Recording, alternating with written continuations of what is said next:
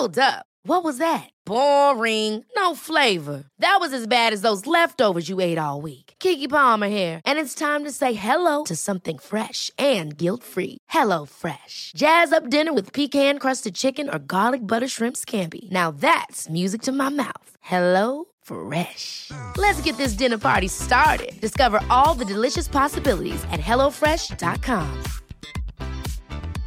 Ryan Reynolds here from Mint Mobile. With the price of just about everything going up during inflation, we thought we'd bring our prices down. So to help us, we brought in a reverse auctioneer, which is apparently a thing. Mint Mobile unlimited premium wireless. Ready to get 30, 30, bit to get 30, bit to get 20, 20, 20, bit to get 20, 20, bit to get 15, 15, 15, 15 just 15 bucks a month. So, Give it a try at mintmobile.com slash switch. $45 upfront for three months plus taxes and fees. Promo rate for new customers for limited time. Unlimited more than 40 gigabytes per month. Slows. Full terms at mintmobile.com. There's never been a faster or easier way to start your weight loss journey than with PlushCare. PlushCare accepts most insurance plans and gives you online access to board-certified physicians who can prescribe FDA-approved weight loss medications like Wegovy and Zepbound for those who qualify. Take charge of your health and speak with a board-certified physician about a weight loss plan that's right for you. Get started today at plushcare.com slash weight loss. That's plushcare.com slash weight loss. plushcare.com slash weight loss.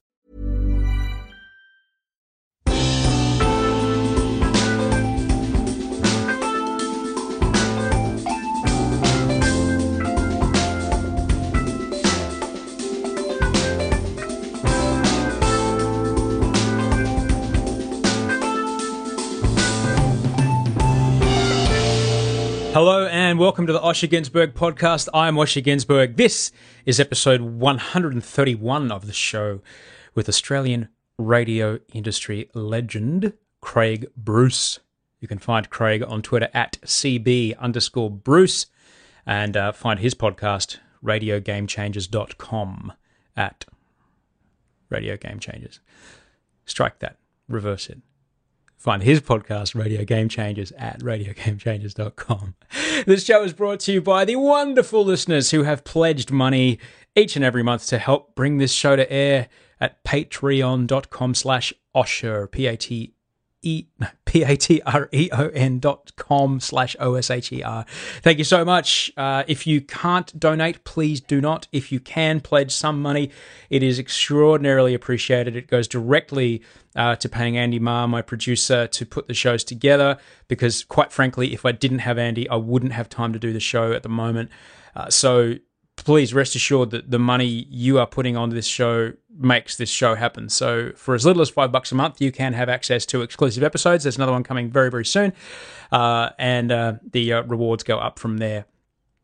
So to check in this week, I have been uh, working a lot, which is great because it keeps me busy and distracted and helps me avoid the difficult things in my brain. Uh, slept a lot last night, nine hours. It was absolutely blissful. Um, but yeah, the week's been heavy in uh, my uh, in my personal life uh, for uh, reasons I can't quite go into because it's not just my story to tell. But there's some really heavy stuff going on in my uh, in my universe, and it's extraordinarily heavy. Um, and I've noticed I I cope with such things. Oh, hello. I cope with such things uh, by um, just completely shutting down. Just I, I feel like a hollow shell. Crikey, come on, man! I'm trying to talk here, computer. Give me a break. I feel like a. I feel honestly feel like a like a hollow shell uh, around this kind of emotion. It's almost like the entirety of the inside of my body is gone, and there's just like my rib cage and then the skin on the outside. Um, I almost I almost revert to like automaton um, status, where I'm just going through the motions but don't have any emotion whatsoever, and uh, to be honest, yesterday I was uh, uh, Audrey was trying to console me and giving me a hug, and she said, "What's wrong?" I said, "I just want to feel anything. I just want to feel anything because the having some emotion would help me process what's going on, but I'm just so shut down. I can't, and it's inside me. And I know it's going to come out somehow. Hopefully, I'm not on camera when that happens. but I did notice that I've been a bit, a bit estranged from my uh, spiritual connection this week. They say that religion is for people who believe in hell, spirituality is for folks who've been there. Uh, so I, am a bit disconnected from my higher power, as it were. Um, but um, I keep a couple of emergency things in my phone just to read if things get a bit tricky. And uh, it's surprising how quickly reading a little something in your phone can ground you. But I might have to do something about reconnecting to that because I know my life's better when I am connected to something that's bigger than me. So I'm going to have to sort that out. But let me tell you about my guest today. Craig Bruce is one of the most iconic names in, a, in the Australian radio industry. For over 20 years, he has worked in the company, which is now Southern Cross Austereo, first as an announcer, then as an assistant program director, and he rose and rose and rose eventually to the role of group content director, which is a massive role. And it means that he is in charge of everything and everyone that you hear on air over the entire network that isn't a newsreader or a commercial. His reputation for well, actually no, he probably yeah, he probably does make a call on newsreader. Strike that. But Craig's reputation for spotting new talent and developing new talent is beyond par. Most notably, his development and then anointing of Kyle Sandilands as the Sydney Breakfast Radio anchor at 2Day FM in, uh, I think it was 2004 now. Craig has played a really important role in my career as well. He was at the first station I ever worked out. He'd drop knowledge on me every now and then. And then he was a part of bringing me to SAFM in Adelaide for uh, me breaking out and actually doing radio when the sun came up. Craig's got a new podcast, which is available at radiogamechangers.com, where he speaks with those in the industry that have truly disrupted and changed how the business of radio works. If you want, some inspiration, listen to the Eddie McGuire episode. It's nuts. But Craig is the first person that I called when I wanted to get back on air in 2016.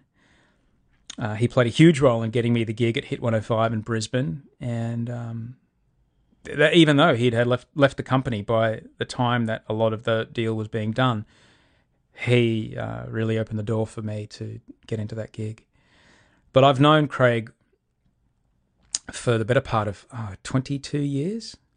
And yet, during this conversation, I found out things about him that I did not know. And I really, I have to thank him for his candor and openness to bring up some very, very personal moments in his life and I've got to thank him for that because I believe that hearing another's story about a similar situation to your own can really help you feel less alone and help you deal with things. So I'm sure there are people that are going through or have gone through a similar situation as Craig has. And I, I certainly hope that his story helps you out today. But uh, whether you're a, a radio nerd like myself or wanting to get into radio or broadcasting, as it were, um, this is an absolute cracker. He's got a wealth of knowledge. He's a lovely bloke. And I've got to thank you for listening to this show because without you, I couldn't make this show. And I love making this show. And uh, Craig is the reason, one of the reasons that I, I get to make this show because he helped me start in broadcasting, which is something I absolutely love. So uh, enjoy this conversation with Craig Bruce. Thanks for coming over, Craig. Mate, this dog is. Thank you, Osher. Um, I've got three cavoodles, and you've got one that's 17 weeks old. Yeah. And this is a stunning piece of work, mate. He's a good lad, isn't he? Absolutely gorgeous. So if you hear the clink clink of the dog collar as we talk, you know what's going on. Oh, people hear all kinds of things. I'm also expecting Audrey and, and uh, Gigi. Oh, home. nice. Family Yeah. affair. So they, they'll be coming home at some point. So Who's who's interviewing whom? Are you talking to me or am I? Can yeah, I I, asking you? you can ask me whatever you want. We're How's just having a going? How's conversation. Hit 105?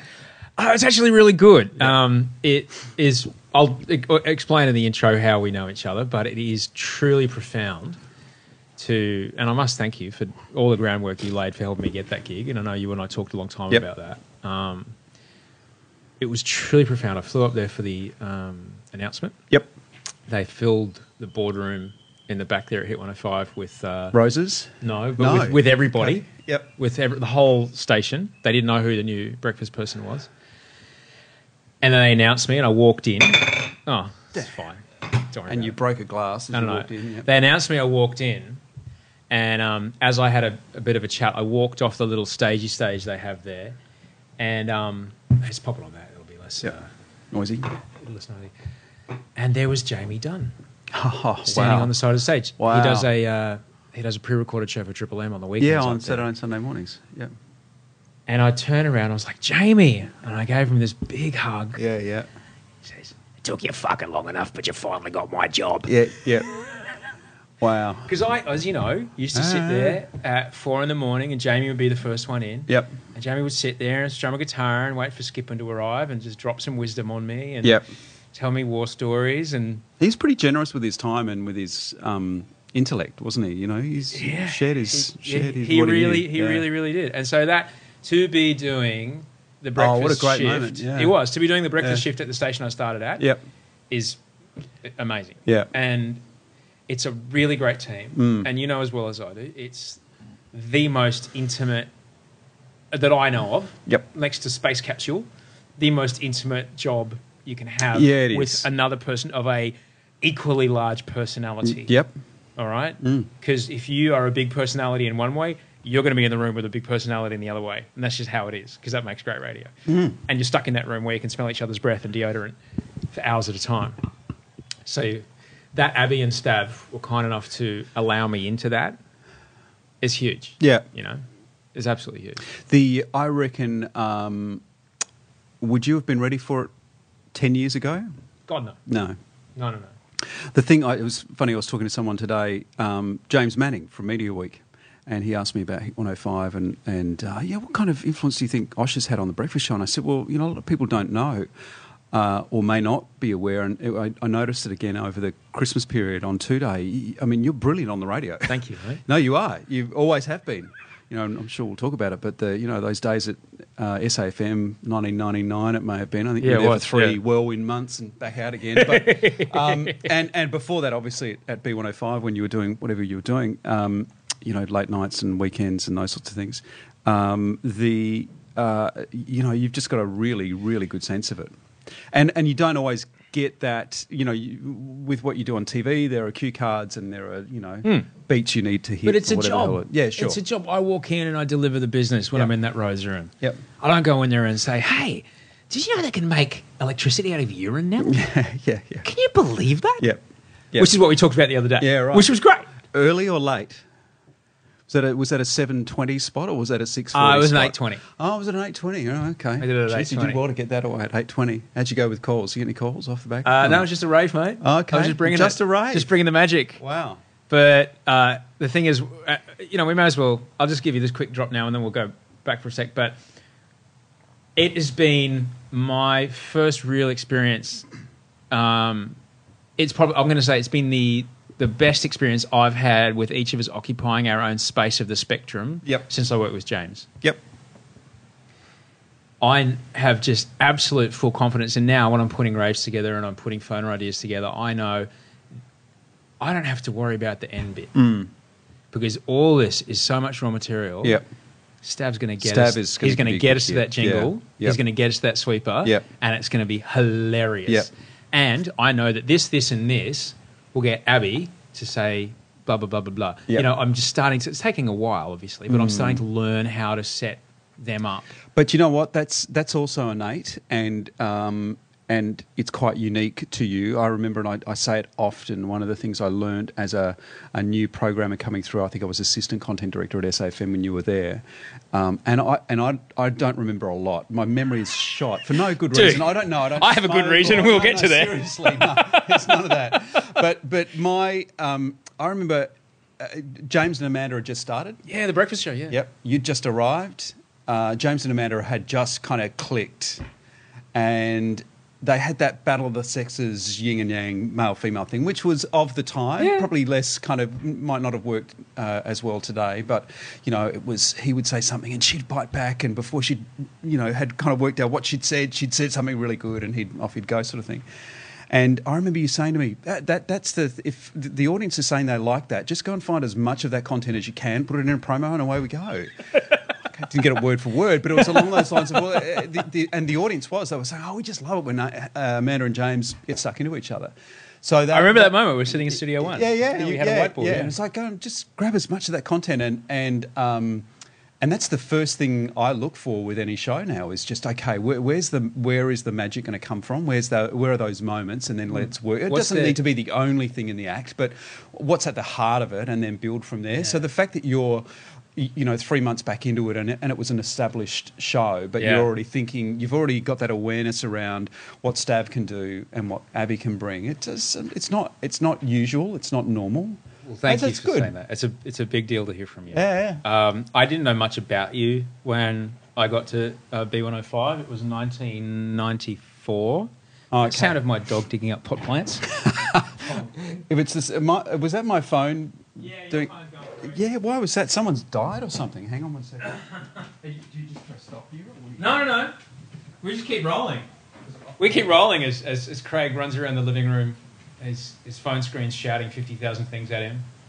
He's just ascertaining if he needs to answer any emergencies.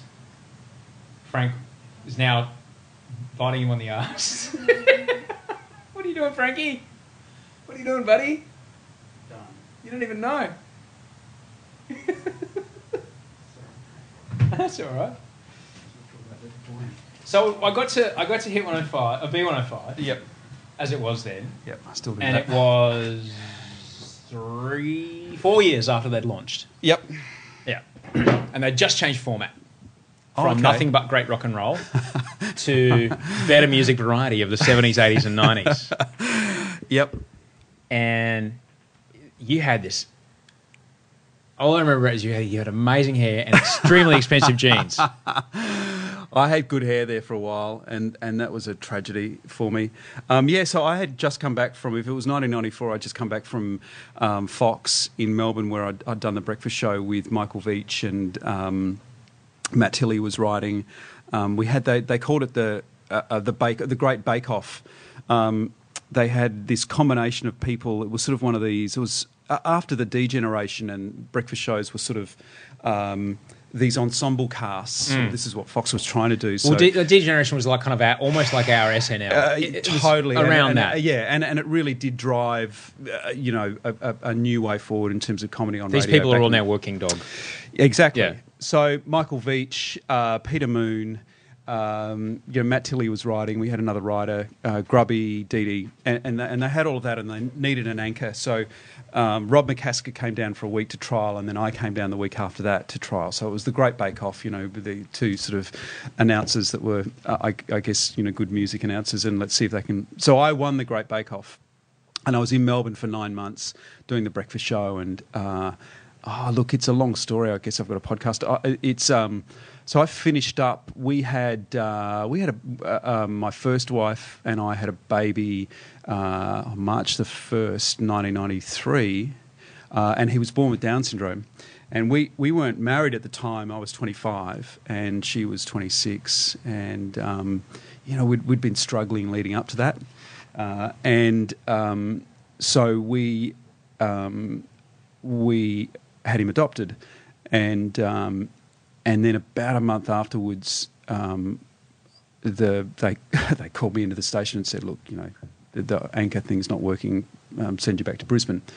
So um, I stay in touch. Jake, his name is Jake Thomas. Brilliant kid, amazing. Or, no, he's not a kid. He's 23 now. He's awesome, and he's got a beautiful family, and he's got the family tree on his wall. And there's myself and Melinda, and you know, keeps in contact with all of his sisters and those sorts of things. And um, so in 1994, when I came back to Brisbane, that that would have I wasn't in a great headspace. I don't think at that point trying to get my head around what we'd done. And we'd, in hindsight, and it's always easy to look back in hindsight, we'd absolutely done the right thing for him because he's had this beautiful, amazing life and. We just were nowhere near ready for um, for all of the, the challenges that come with um, with with you know giving people like Jake what they need. So, um, yeah, that, that's that's 1994. I was I was my head I had been I had spinning at a million miles an hour. Absolutely no idea. Yeah, yeah. So, um, and look, you know, I had a few years where, quite a few years where I didn't see him.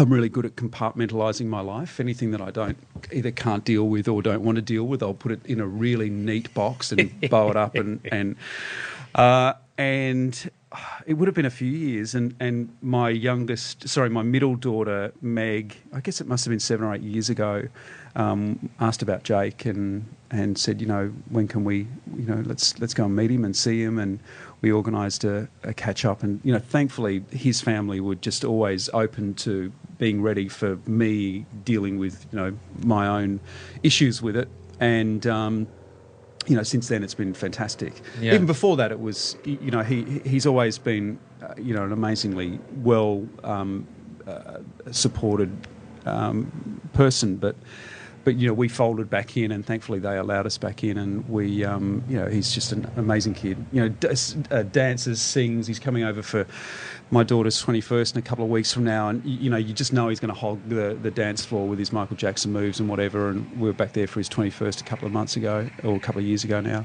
Um, but yeah, it was um, so that was a really, really tough time because I reckon it was even less than a month after Jesus. Jake was born. Um, I, I, I, got the boot out of the show, and and you know, rightly so. They, they had a, it was a comedy show. They didn't need an anchor, and they kind of moved forward. But yeah, it was an interesting time. Can you are you are you okay to talk about the what it was to like to lead up to that decision? Because I've never met someone who's well, faced that. Yeah, it's a um, it was we had. Um, uh, we had no idea. You know, it's a one in. It, it's not a one. In Did you know million. you were pregnant? we we uh, we didn't have to do any tests because you know Melinda was 26 and they don't do any of those sorts of tests leading up to um, uh, you know the, the, the birth. You're talking a screening screening tests. screening for Down syndrome and those yeah. sorts of things.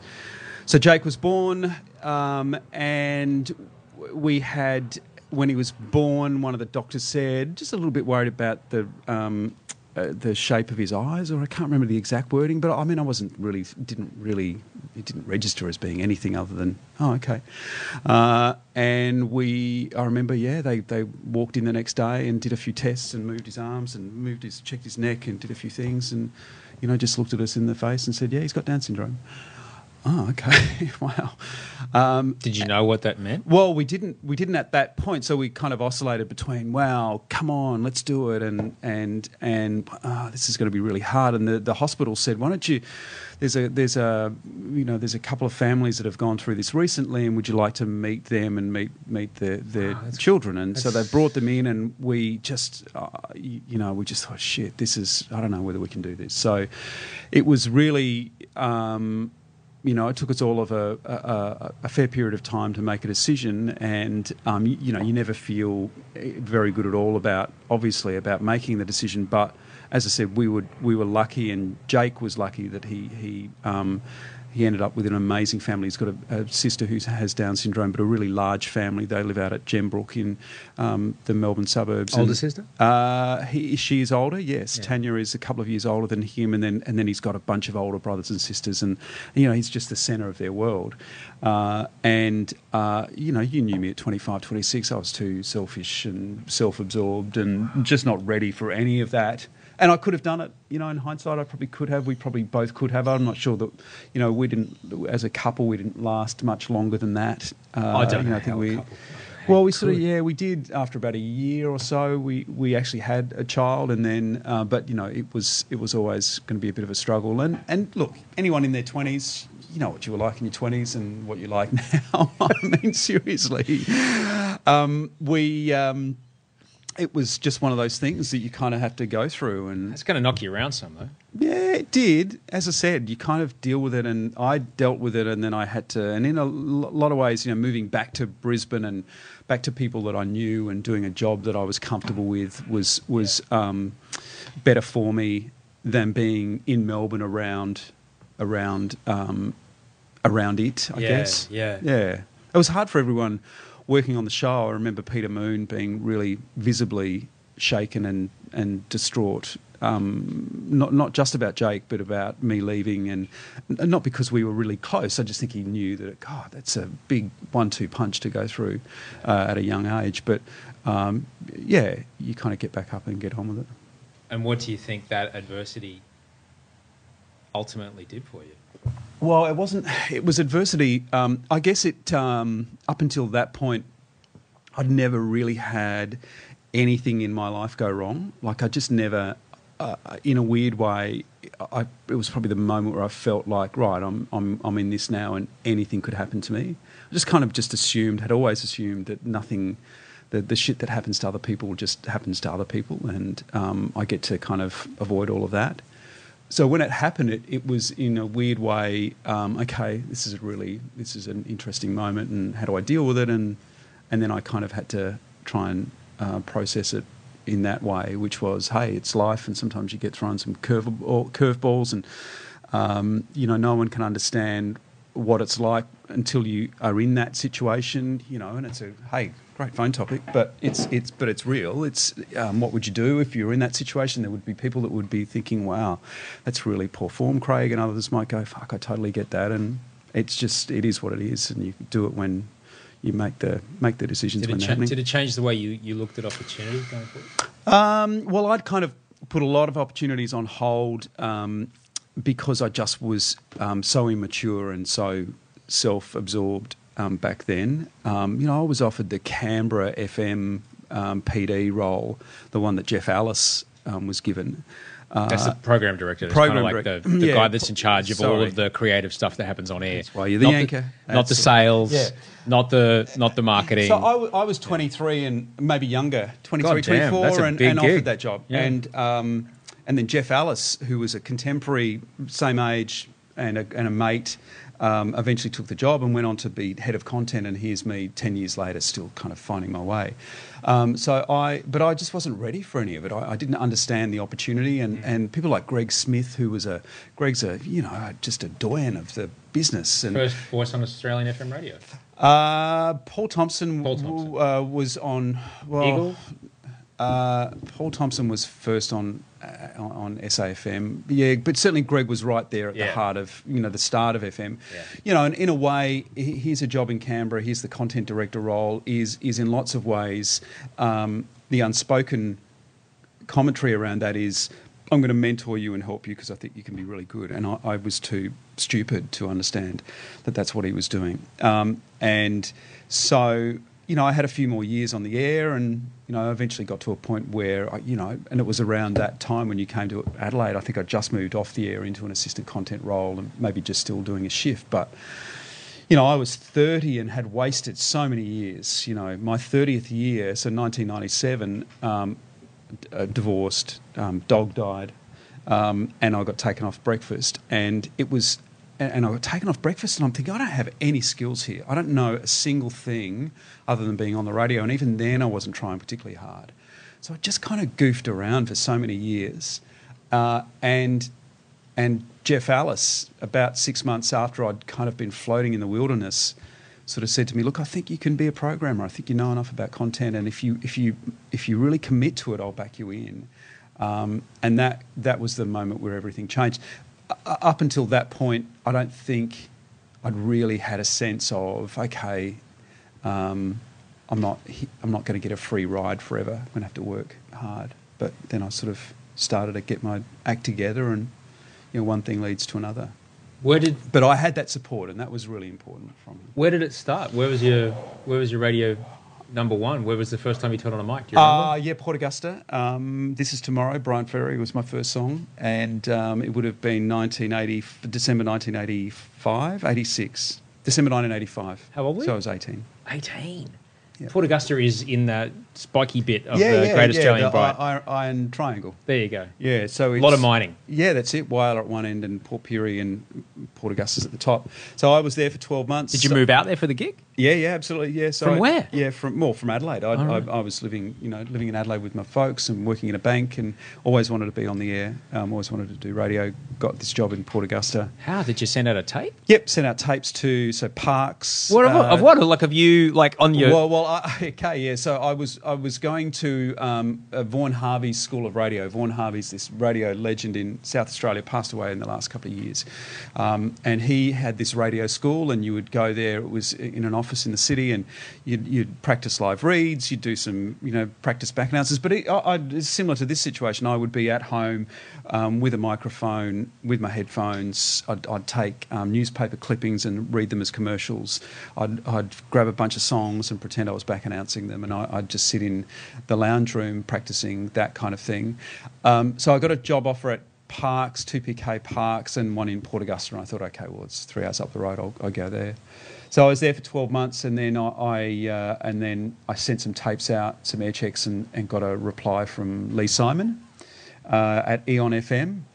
And my first day on the That's air in Melbourne? Eon FM in Melbourne, and my first day on the air was Gavin Wood and Molly Meldrum's last day on Eon Breakfast. Um, so yeah, because I'd, I'd done mid dawns the night before, so I'm finishing at ten to six, and this smell of um, what's that Greek aftershave that they all wear? Aramis? Uh, is it something os? And in, in walks Gavin Wood with the shiny tracksuit pants and and and just an Kings abs- of Count- Counter was still on air. uh, yeah, it was. Yeah, and uh, walked in. I think he probably still had his sunglasses on, and and I'm just thinking, oh my god, look at this. I mean, here I am. Anyway, so that was their last day on the radio, and and uh, and then and then yeah, I had three or four years at Eon FM and moved on from there. Right. I'm just wondering, like, if we could put a finger. Could you point out anyone who's on air right now Yes. that didn't? That that how, how do I put this? It's like who got their job by not using station equipment and station tapes and station stationery to send all the tapes out? Oh yeah, it just didn't happen. No, it's mm-hmm. like I'm just standing back like Yeah, today. Oh, I'm just doing a bit, just a bit of Just a bit prep, of prep, yeah, bit of practice. oh, and you know, furiously dubbing. Absolutely. And and you'd wait three weeks for a reply. You'd send it off, fingers crossed, and you, you know, I made my Channel V demo tape. I, I dubbed it on those SAFM VHS boardroom. No, did you? VHS machine in the boardroom. I think I knew from the day you started. I thought oh, this bloke's not long for a year. I mean, I, you know, we're good mates, but I knew you weren't going to be around for long. But anyway, so um, yeah, no, that well, that's how it worked. You kind Yeah. of sent your tape out, hope for the best, Yeah. and uh, wait for a reply. I think I got a reply from Charlie Fox as well, and one from Lee Simon, and and uh, yeah, he was Lee was amazing. He was such a great mentor. Well, I do remember that when I did start it in mid dawns at Hit One B105. I was just so in conditions. Yeah, I do that. Of course, give me a B. Yeah. All right. Uh, Old habits. I uh, yeah, my dog is the dog from the cartoon with the slipper. That's what's happening right now. Um, I remember when I started there. You told me, I've, I've quoted you saying this on this show. Oh God. I've quoted you saying this on this show twenty times. Yep. All right. And I think I was taking over from you on a weekend or something. Uh, which is so basically this is in the this is old times. I walk in with a stack of CDs for a six-hour shift, which is about two and a half feet high, or less, or more, or brought them in two chunks, and I put them on the counter, and I put all my prep down, all my notes and everything, and you're just kind of wrapping up your last break, and then you you uh, hit the top of the hour ad break, and you turned to me and you said, "Just remember, if your heart doesn't race every time you're about to turn the microphone button on." Get out of the chair and let someone else in there. Wow. Did I say that? You Did I? said It's that. quite profound, isn't You it? You said that to me. Yeah. And I was like 96 or 97. Oh, okay. I think you Wow. Told me that. And I have never, ever forgotten Wow. that. And I, it has been the benchmark. That's why I left Channel V.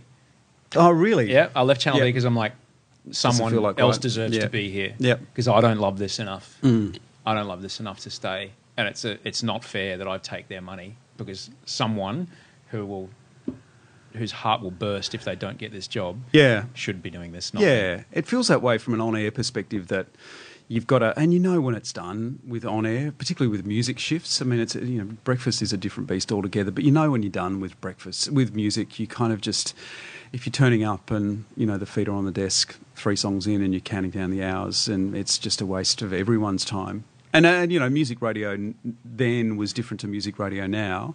Not harder or easier, but it just was. I mean, you were more at the centre of it, I think Yeah. in different ways. But um, yeah, it was. I mean, you know, it always struck me as being the greatest job of all time. Even when I was a, a lazy and, a, and a, just a dumb twenty-year-old, kind of you know doing what I could to cut corners, I, I still appreciated the fact that it was an amazing an amazing job. Um, and uh, yeah, there was always that buzz of being in the studio and and I mean B105 was an incredible station when you think about it. You know, Jamie Dunn, uh, Jamie Dunn, Jamie Angel, um, you know, Rex Morris, Paul Davies, you know, David Reimer. I mean, just so many good people went through that place. It's just extraordinary. Carl Sandilands, uh, Brian Ford, Brad March really set it up. It was an unbelievable place, and um, you felt it the moment you walked in. Yeah, and uh, I think what was really interesting for me was I learned how to do what I do at that station, mm-hmm. and I left there mm, 48 surveys in a row at number one. Oh, really? Yeah, so I remember counting it, but I, I found that very very interesting because I remember getting to SAFM. I was like, why is it so different here? Yep. because I'd learned to do what I do and how it all works, never resting on laurels. Yep. Going, okay, that was the last book. Yep. How can we? We're still on, like, like a whole new world. Mm. Let's go. Second book, next book, next year, next season, next survey. You know, and that that kind of what's next? How can we make it better? How can we constantly reinvent it? Um, th- all the three program directors that I worked under always had that. Yeah, and I think the thing with culture and when you have that level of expectation that's set from the top, um, and you know, for B105, it was set up by Brad. Um, you kind of you, you set off a bomb, and then you've got this afterflow effect of of people coming into the building and understanding what's expected, and it and it lasts for a long period of time. Brian Ford did it at Fox, where the Fox is still an incredible radio. Life is full of what ifs. Some awesome, like what if AI could fold your laundry? And some, well, less awesome, like what if you have unexpected medical costs? United Healthcare can help get you covered with Health Protector Guard fixed indemnity insurance plans. They supplement your primary plan to help you manage out of pocket costs. No deductibles, no enrollment periods, and especially no more what ifs. Visit uh1.com to find the Health Protector Guard plan for you. Quality sleep is essential. That's why the Sleep Number Smart Bed is designed for your ever evolving sleep needs. Need a bed that's firmer or softer on either side? Helps you sleep at a comfortable temperature? Sleep Number Smart Beds let you individualize your comfort so you sleep better together. JD Power ranks Sleep Number number 1 in customer satisfaction with mattresses purchased in-store. And now, save 50% on the Sleep Number limited edition Smart Bed for a limited time. For JD Power 2023 award information, visit jdpower.com/awards. Only at a Sleep Number store or sleepnumber.com. radio station because culturally he, he set up in a way that there's these you know radioactive you know cultural waves that continue to sort of flow through the place um, and and Adelaide probably didn't have that to that level uh, that Brisbane did um, yeah and what it forces you to do is just to you've got to be your best every Yeah. single day and you can feel it when you walk into a station that has that you really can even today you can I mean different times and different approaches but Yeah. you know the the people at the top set that that level of of um, of expectation. There's two things I remember about my first day at SAFM. I rode my skateboard there through the park. Yep. To go and say hi to you. Yeah. And it was like, here we are. We're doing it. You got a shift in the daytime. And I was so excited. Yep. Actually, let me say there's three things. and a lot of people asked me how this name came about. And you said, well, what do you want to be called on air? Oh, okay. I said, well, my nickname up to that point had been Spidey. Yep. And I was like, well, I don't want to be Spidey anymore. Yeah, yeah. And he said, Well, what's your last name? I said, It's Andrew Günsberg. And you went, Oh, Adelaide. Did I? How about Andrew G? Go The, in, the Sorry inhalation through the clenched teeth. No, it's fine. yeah, Günsberg. Ooh. Oh, it stuck too, didn't it? It stuck like, oh, Yeah, mate. Sorry about you, that. No, no, no, don't be sorry at all. you know, you've, you've named that many on air people. You've got a knack for it. Oh no, I don't really. I'm not very good at it at all, to be honest. But I just thought it needed it needed a presence. Yeah. you, know. And uh, hey, look, um, it didn't matter in the end. You would have been okay Then- regardless. but then you said, uh, um, I hate it when people remember what I say. No, no, don't worry. It's all good. It's all good. and he said, I don't know. I'll call you a cab. Don't ride your skateboard back through the park at night time. Yeah, there, well, there's that. On my second day when I came in for my first day on air. Uh, I remember writing a promo. I was very excited to write promos. Enjoyed Yeah. writing promos very, very much. You were brilliant at it too. Well, thank you for saying so. Um, was it the Secret Sound promo where you talked about the money tree? yep, that's the one. Are you serious? I told you I have I'm the worst memory, but I remember that promo like it was yesterday. The cops complained about that one. Uh, it was so brilliant. What, so what it was the kind of uh, the premise was that you know we have a money tree. Yes, we actually have one. Yeah. And the tag was because at the time, and marijuana was decriminalised in South Australia. Yeah. And I remember calling up. I'm such a cheeky fucker. Uh, I remember calling up and saying, "Look, I just want to confirm how many am I allowed to have up to nine plants?" Yep. Yeah, you are. That's the law. Thank. I called the cops to ask them from the station. Yep. Did you get a request at the time? Uh, no, Okay. but the um, the the tag for the promo was, um, you know, if you want to win SAFM's Secret Sound and get access to the money tree, although legally we're only allowed to have nine plants. Call now. Yeah. and it was that tag that Yeah. got us into a lot of trouble. Yeah. it was fun. Um, but I remember that I was writing promos, and it was ten to five. Yep. I was writing promos, writing promos, looking around the office, ten to five. No one's there. Five after five. five after five, everyone was gone. Yeah. And that was like, oh, right. Hmm. And that for me was when in, in the opposite direction to what you taught me in hmm. Brisbane. It was like, well, you're not here because you're here because it's just a check. Yeah. Yeah. You're not here because it's a freaking privilege to Yeah. be invited to accompany people to their Yeah. workplace Yeah. in the morning in their car. But you had a huge impact in Adelaide, and and, mate, and for thank lo- you. no, you know, you- well, you did. Hey, I can remember two things that you've done from twelve years ago, and I can't remember anything from. The third thing I remember from all of those years ago, and, and because it's etched in my memory, and I'm 17 sure it years is. ago for you. now. So there you go, seventeen years. I'm better than I thought I was with with memory. The um, was your performance at Sky Show in Adelaide, hey? So- 80,000 people. yeah, so the, was it the Rogue Traders? I can't remember who it was. It may have been Invertigo. It, it, the, it really didn't matter the bands, but um, for for people listening, uh, Osher's taken the stage and just absolutely put a stake in the ground and gone, "Oh, this is mine." And I, I don't know, you know, it was like um, whatever happened at Foxtel for the next five or six years with all of those big day outs. That Yeah. was the practice run by the It- look of it. This yeah. guy, you absolutely dominated that day. It was the most extraordinary thing, and I'm watching you going. I'm, I'm watching you thinking, wow, this is amazing. I'm really happy for you. And then I'm going, ah, this bloke's going to be gone in about a month. We're going to lose him. Uh, it was just so, it was brilliant. it was fun. It was a lot of fun. That was to be given the opportunity to stand in front of 80,000 people. yeah. Yeah. Uh, I don't know, five hours, I think. Well, that's the thing. gig. I mean, Sky Show still happens in Canberra, but in, in Adelaide, it was the, an institution. It's a big We would- fireworks Yeah, night. yeah, and, and set to music. And um, we would have um, bands coming from interstate um, to play on, Yeah. on the stage. And the, the, the 80,000 people were, were at the um, behind the stage and 80,000 deep as you walk out onto the stage. And the first time you see the, the audience is when you walk out, as an artist, is when you walk out onto the stage. And I remember the Rogue Traders doing it in, I don't know, maybe, maybe 2001, one of our last ones. And, and, you know, you kind of prep them beforehand and go, there's a lot of people. Oh, yeah, there's a lot of people, whatever. And, and, and then you, they walk out there and they see it looks like something out of Rio or whatever. Yeah, it was just extraordinary. Yeah. people, yeah. So that was the thing that SAFM ha- had done for you know pretty well 20 years at the start of every year they launched the radio station anew every every Yeah. 12 months. You know here's all of the things we do on the radio here's our breakfast show here's our music position and and it's all wrapped up in this amazing free event for the entire city to come along and you know you get 200,000 people there. So as an And event it was one of those extraordinary Yeah, uh, super fun. opportunities. So yeah that was that that was amazing that day. It was- yeah, it was super- really really good. I yeah, I, you're absolutely right. I did, I did have that moment and go, oh, this is kind of fun. Yeah, I'm thinking. I like having a microphone in front of something. this many people. This is good. no, it was like, man, he's got something going on here. This is not right. And then, and then about oh, about six weeks later, I told you I'm leaving. I'm going to Channel V. Yeah. Do you remember what you did? No, I can't remember that.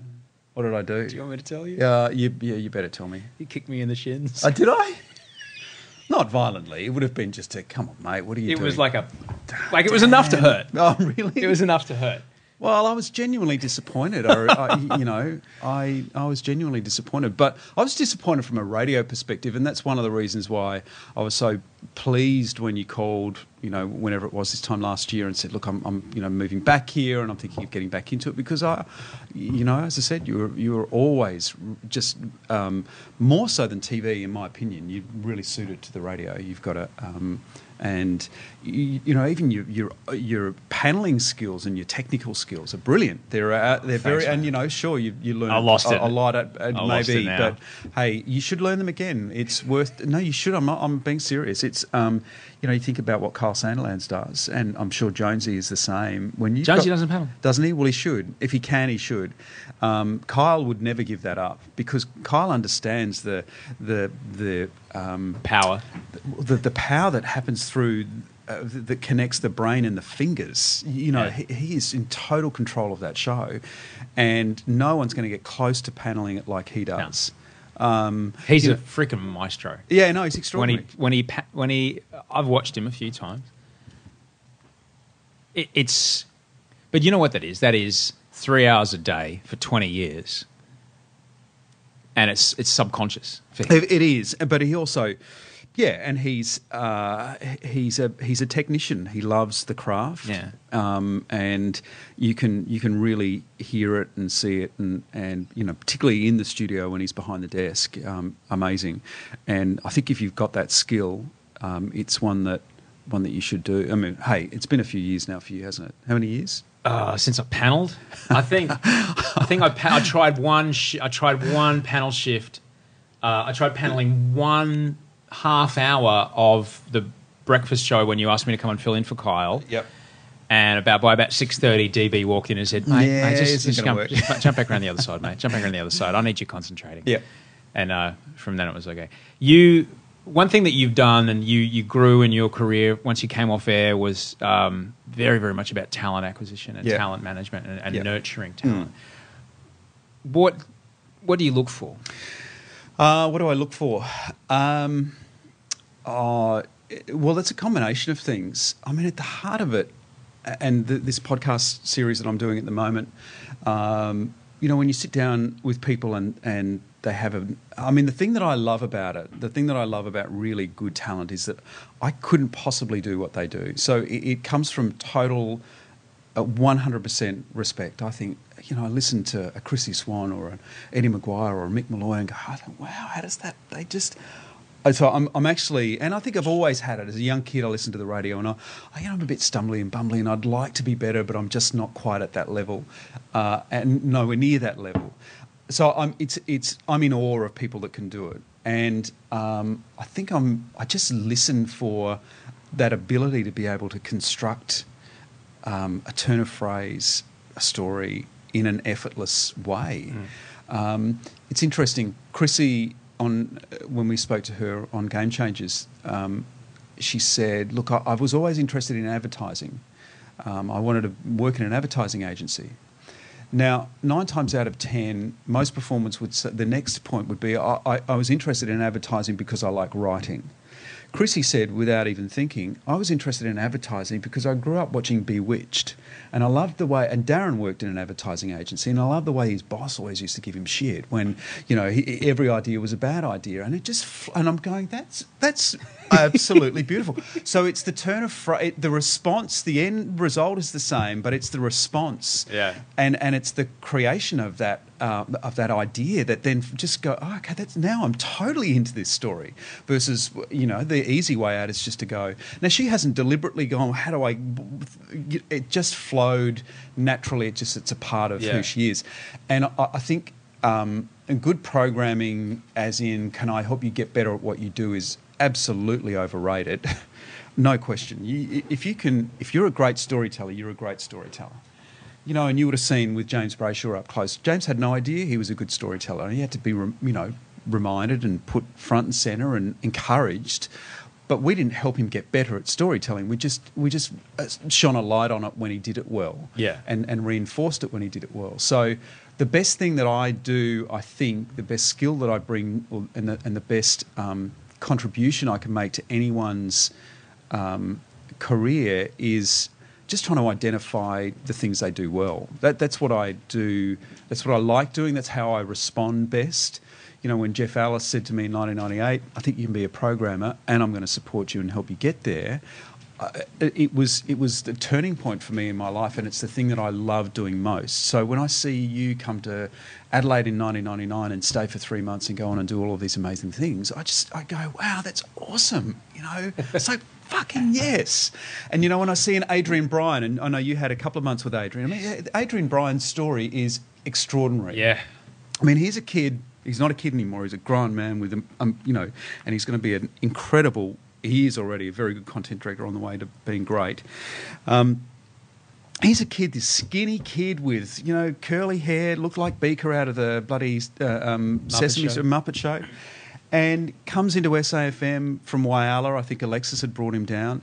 Did some paneling, just this quiet kid that didn't really know what he wanted, and we put him on late nights. And, and he asked for an air check, and I would give him one. And then the next day, you'd hear him on the air and go, "Wow, he, he he's doing exactly what I asked him to do." And he would get better and better and better and better. And and he has designed a life and a career for himself. And every time you put him into a scenario where uh, um, he, he needs to step up, um, he, he's found a way. And that to me is, and I know it sounds a bit wishy washy, but that's the stuff, that's the only stuff that matters for me. I just love seeing that. So, you know, whether it's on air or off air, I, I, that, that's the thing that, that I, you know, I'll, that's the thing that really drives me. Who's the on-air talent that you feel most proud of? I'm talking career arc. Who nobody knew, and then you went, this woman, this man.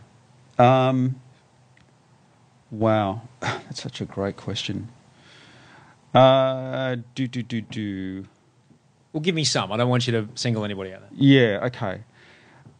Uh, I mean, I think there would be. I mean, I well, I Em Rusciano.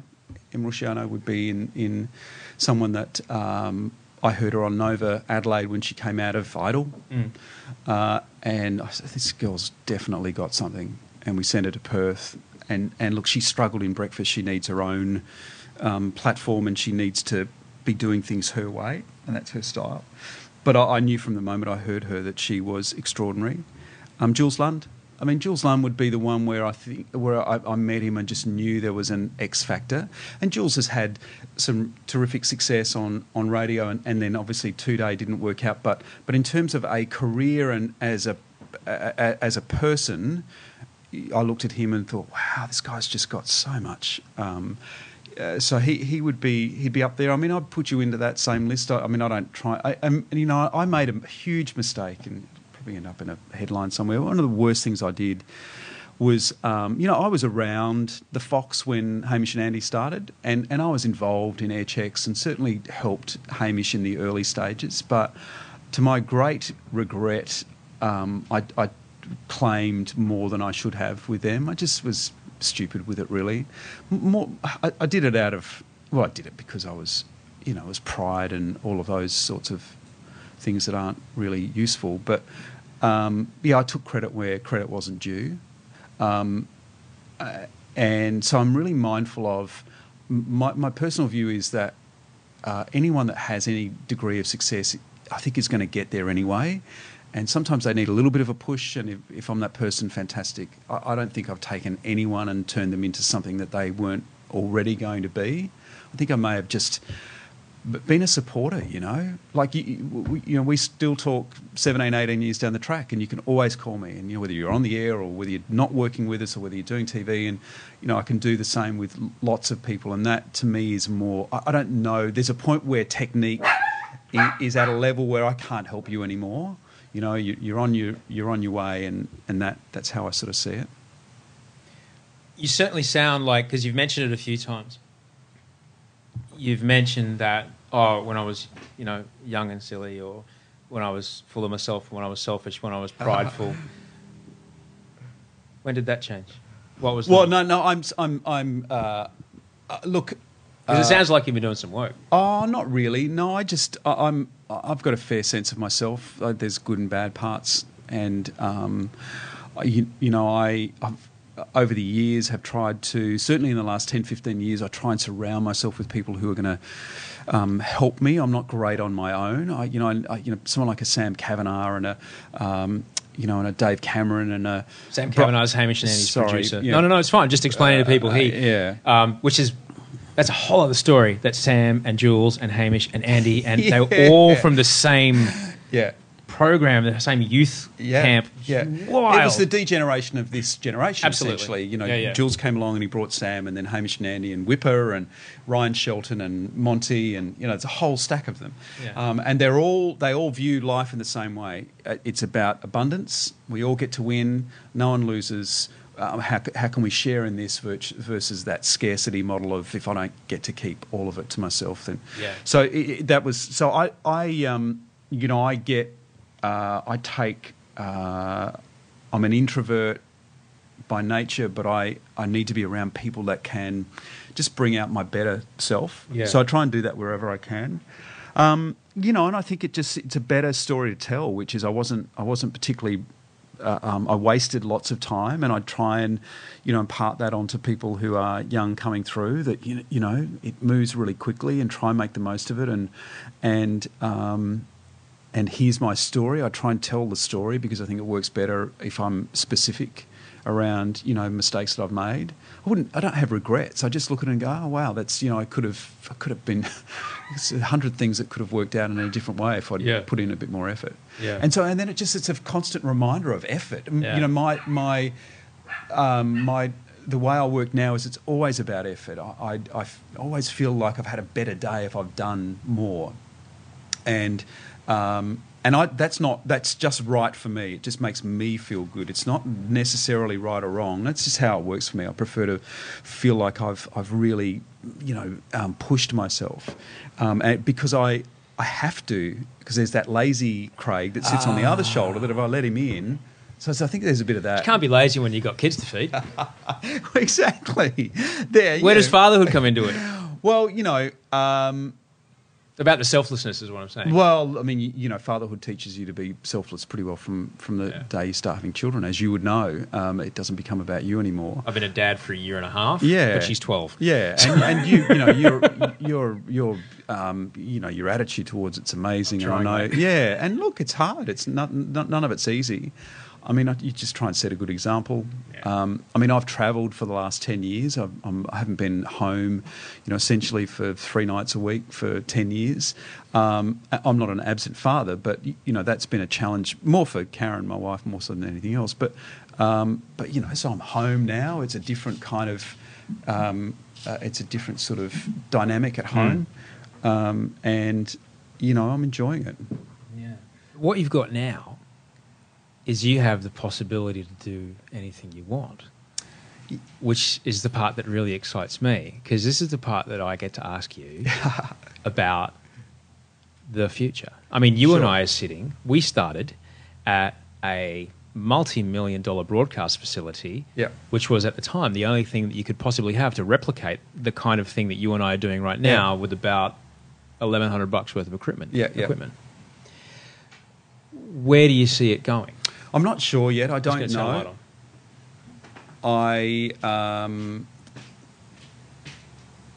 it's you know when you come out of the job I was in, you, you know it's probably not a good idea to go and make a five year plan. So I don't have one. And, and um, what I, what I'm doing is what I've done. Best piece of advice I had uh, caught up with Jules Lund and Sam Cavanagh about a month after I finished, and Jules said to me, "Start writing, start writing." And I've always liked writing, and so uh, um, I captured a whole heap of content that I already had from the four or five years that I was in the role, and then just started documenting what I know, and you know, what, and and I just had this period, maybe three or four months, where it flowed really nicely. So that was important to uh, um, reading somewhere where um, a guy called Peter Drucker, who's a famous management expert, talks about um, people learn by reading, by listening, or by writing, and and it tends to be one or the other, uh, or speaking. And for me, it, I, I, I, re- I learn by writing. and I know it to be true because when I was on the air, I would write everything down. you know, I would have everything from "Hi, this is Craig Bruce on B105, and you've got the best music from blah blah" thr- through to the last thing I was going to say. I had it written. I wouldn't necessarily say it word for word, but I, I wrote it because it formed uh, the structure in my head. Um, so the writing ha- has been really important for me, just to just to um, capture what I know, and then to try and make sense of okay, well, what what could that look like, and how could that be helpful or useful moving forward. So you know what I'm doing is I'm, I'm helping out um, New Zealand uh, NZME, um, which is the the um, media company over there, and they're doing some great work. And uh, New Zealand radio is awesome, um, really creative, really really interesting, um, uh, and really competitive. Um, I've got a couple of other um, international markets that I'm really close to sort of locking in. Uh, you know, I've talked about talent management. I'm not sure if I'm, I, I, I'm, I don't like talent management as a as an idea. Um, I don't like. I, I like the idea of being able to help someone. I'm just not sure of what that um, value looks like. Yeah. I don't know whether I feel comfortable taking anyone's money. It just doesn't feel right. And that's. Um, but anyway, I'm I'm interested in that and what that might look like. Um, and then I'm just sort of putting one foot in front of the other. I mean, doing this. I spoke to Media Week today. Um, and this is sort of okay. Well, I'm just going to put myself out there for the Game Changers podcast. This stuff is really uncomfortable. It's not stuff that I like doing. I'm happy to talk as a corporate guy about a radio station, but but I know that some of this I have to do to present myself. You know, I've got to be out there. Yeah. Uh, and, and you know, even when I do an article, it's like, oh, I just I don't like being judged. Yeah, but if you're scared before you hit go, then it's, a, probably good. a good one. Yeah. yeah, I agree. And um, so that, that so that's where I mean I don't know what it will end up looking like, and I'm okay with that. I, it ebbs and flows. Trust me, I have days where I go, I just want to, I just want my old job back. I just want to go into a radio station and hang around with really fun people and do some really interesting work, and and that'll be enough for me. But that's the sort of the small, weaker side of me, not not pushing through, you know, Yeah. and not going, come on, there's a bit of pain here, but let's just see if you can um, see if there's anything else interesting happening. So, you know, I've just got to try and sit inside that and not, you know, give up too easily. You started uh, in this job of radio at a time when vinyl was still a big part of album sales. Physical units were a part of album sales. That's Frank keeping. We're very safe. We're being protected by a mighty warrior. You're three stories up, mate. Yeah, I know. Um, you were in radio the whole time and had a, f- had a front row seat to watching the music industry change underneath, Yeah, yeah. underneath you, and all that money uh, just disappear out of their hands. Mm. Now we're seeing broadcasting itself change completely. Yep. Where do you see it going? Where do you, where do you, what are your thoughts as to what's going to happen? Like, I think about interesting, you know, here's an interesting scenario. Say it's like four years from now, right? And all of the biggest talent, breakfast talent in the country's contracts are up. Yep. By that stage, mobile broadband speeds are double what they are now. Yep. Following Moore's, Moore's law is completely feasible. Yep. What if those people were independent? Yeah, sure. You know, Howard Stern style. Yep. Like that's a feasible. Like that's a completely feasible. Uh, you know. What I, what I've found now that I'm not working, you know, however many hours a week, and, and I have time on my hands, is that, um, you know, radio better be good moving forward. You know, um, whatever you do, it better be really good because there's incredibly good audio content um, in the world, and and I, um, I'm, I'm listening to podcasts not because I'm making one, but but I, I've found, you know, from the Radio Lab to the New Yorker Radio Hour to Alec Baldwin, I've, I've found content that I'm thinking, wow, this is just so good.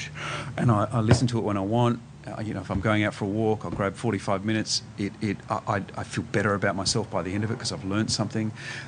the production, the production on these podcasts is extraordinary. And I know there's lots of people working on them, but we can learn a thing, a thing or two. If you, there's one thing you do after this podcast, go and listen to Radio Lab and listen to the way they produce radio. I mean, it is just a work of art It truly is. the way they edit the, the, the voices and the way that it's just superb. I mean, it, it, so I listen as much for wow, that's just a brilliant piece sonically, it's just a brilliant piece of storytelling. The way they, the way that he asks the question, and the end of the question is the other person's voice I know. answering the question. I know. It's extraordinary. It's so Uh, yeah, yeah. captivating. Yeah, it is totally. We can learn so much, even just in from. oh, and I've sent you know links to friends going, guys, just go and have a listen to some of this stuff and go and be inspired by it. Yeah, Um, which is, I mean, you know, I'm back in the radio survey radio survey world. You know, we've just had our second book. Yep. We've gone up again. Mm. Very happy. Yeah. we're point eight behind Nova. Yep. it's going to happen, Craig. I think you've got momentum. I really think it's going to Excited. be. Yeah, it's going to be a very good year for you. Um, thank you, but we are no longer just competing with the Brisbane market. no. Anyone that's got a smartphone plugged into their car, we're competing with the best in Yep. the world. Yep. For free, they're available. yeah, yeah. And that, that's a hell of a benchmark. Yeah, it is a benchmark, and as long as you understand that that's what's happening, that the landscape is not just Ash, Kip, and Luttsy and, and Robin Bailey across the road and the Triple M guys. As long as you understand, you just need to be really good. You need to, um, you need to bring your best work every day. There's no, there's no 640 break that is hidden away because we, we hadn't thought about it enough. And um, and thankfully, Australian radio is still a world leader in quality radio content. I, I think you know there's there's very few markets as good as Australia, and that's about resources and, and, and an investment in people and marketing and, and all of the things that matter most. And long may that reign. Um, and and good people want to work in the industry. You know that's really important too. Um, but God, we better be good moving forward because there's just so much really interesting content, um, content that. Uh, And look, I'm 49, so I'm going to pick content that's different to. Uh, I don't have to listen to a pop radio breakfast show unless I unless I'm working essentially, and and if I'm not working, I'm going to listen to something that's going to you know. Um, Help me get better as a person, or something that I, you know, some really good storytelling. that I Mate, can, I watch, and you would see this with your kids.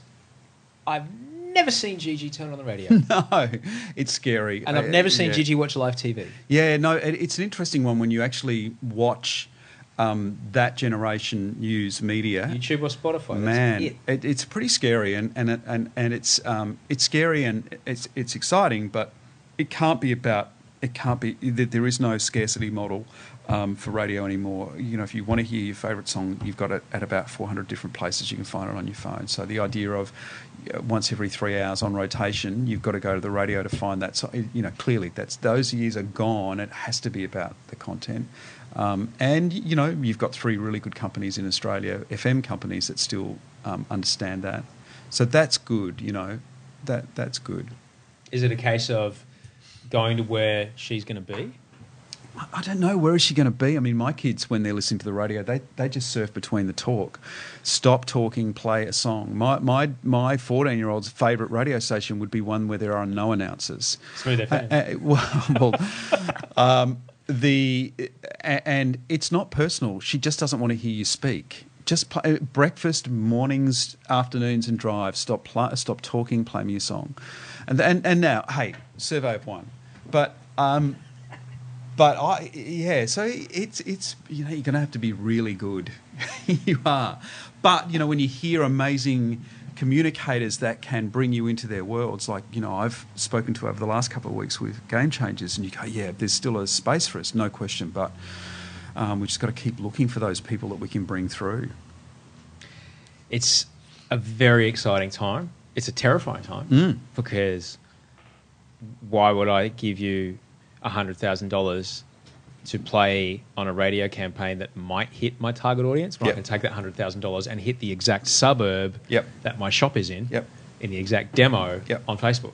Yeah, You know, and- so what we have to bring has got to be of such value now. It's got to be, you know, and, and the role we play and you know the, the, the sales part of it as well is is shifting. Absolutely. Um, and so it's that's also a very fascinating time, an exciting time of, Yeah. of integration, and you know, um, but you know, don't get me wrong, man. I'm uh, I'm foraying into digital broadcasting because if the hammer falls, I want to be ready. You want to be ready to shimmy. Is it called shimmying? It's called uh, pivoting. pivot, Pivoting mate. Pivot. there. Pivot. Pivot. Move. Something else is coming.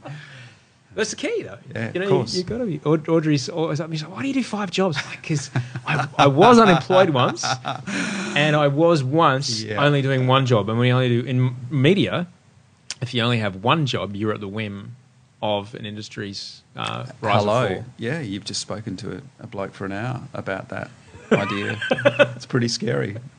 I have no. I have. I have deep faith in you. I do. I'll be back. I know, man. I see you as the I see you as the CEO of something interesting. Nah, I'm not a CEO. I don't want to be a CEO. I'm not interested. I'm I'm, I like working with content and creatives, and I don't want to do numbers. I'd rather. I mean, as CEOs, not all about numbers, but no, that's not my. Some startup's going to call you up, offer you equity you can't say no to. We'll see. Um, all right, that's the dog. Final question. Uh, 12 year old girl is about to walk through that door. Yeah, good. She's about to turn 13. What do I need to know, Craig? What do you need to know? There's a point where she's not going to find you interesting, or um, she's going to think that you're really um, daggy, regardless of whether you're on TV or whether you wear a beanie and have got really cool jeans or, or whatever. So there will be a point in the next couple of years where sh where the further you can be away from her will make her happy. Um, and I mean that in the nicest possible. You know, my middle child, Meg, who's 15, who is you know just the apple of my eye, and I love her to death. But she's 15, and she just she's got her own thing going on, and sometimes. So all I'm saying is enjoy. If she, if she wants to come sit next to you on the TV and, and put a hand on your uh, in your hand and give you a cuddle, make the most of it, mate, because it doesn't last forever. What about boys? Oh, and if it does last forever, that's all. Oh, boys is a whole nother podcast, mate. Seriously. Yeah, no, boys are, well, yeah, boys is just another really interesting challenge for you. All right, we'll do that in part two. Yeah, exactly. I've got to let you go. Thank you. so- I can't thank you Uh, enough, mate. no worries, mate. I'm hoping it went okay for Mate, it is amazing. I'm just going to quickly take your photo. Oh, cool. Yeah, sweet. Okay.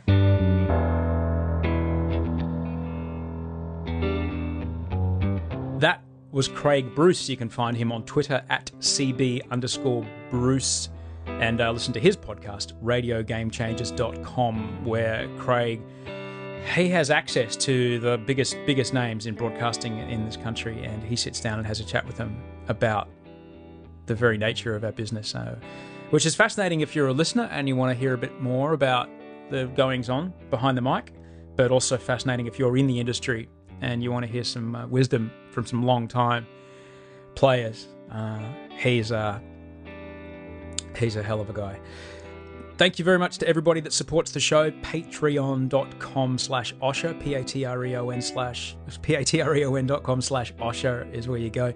Uh, I've got to, uh, I've got to go, got to get on my bike because the Logies is in a week and I want to be able to fit my suit because I've been emotionally eating.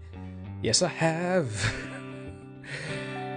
but look, shit, if that's the worst symptom of what's going on in my life right now, I'll take it. I'll take just storing a box of biscuits by myself over reacting in any other way to the stress that's going on in my life right now. So that's what's going to happen. Thank you so much for listening. Thank you very, very much uh, to Andy Marr, who produced this episode. Uh, if you like the show, please let somebody know. And um, in the meantime, look after yourself, uh, sleep well, and dream of beautiful things.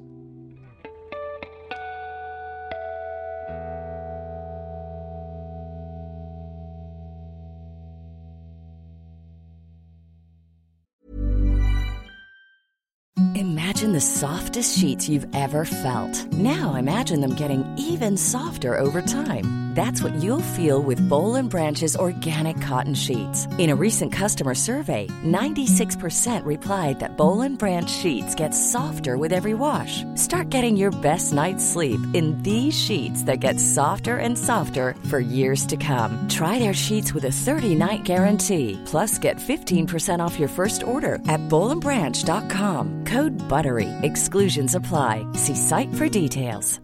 Ever catch yourself eating the same flavorless dinner three days in a row? Dreaming of something better? Well, HelloFresh is your guilt-free dream come true, baby. It's me, Keke Palmer. Let's wake up those taste buds with hot, juicy pecan-crusted chicken or garlic butter shrimp scampi. Mm. Hello Fresh. Stop dreaming of all the delicious possibilities and dig in at HelloFresh.com. Let's get this dinner party started.